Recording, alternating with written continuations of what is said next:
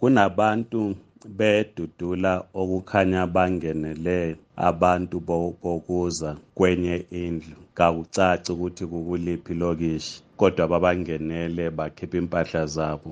Bethi laba bantu kababuyele kubo.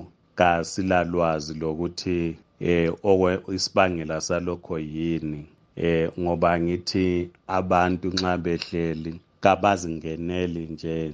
Baba lesivumelwano lomnikazi wendlu bayisanelane phansi ukuthi bayahlala babhadale imali. Esingakwaziyo ukuthi-ke umnikazi wendlu yena ungaphi.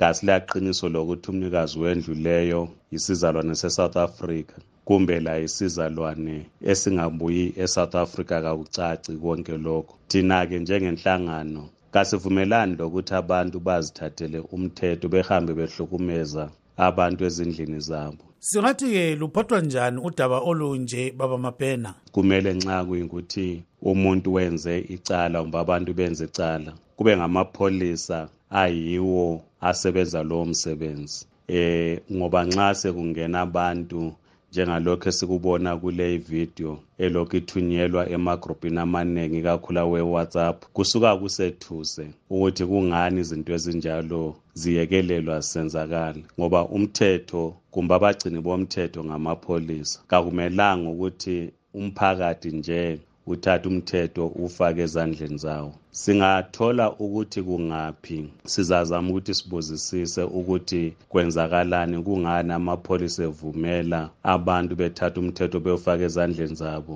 behamba besiyakhipha abantu abazihlalele endlini.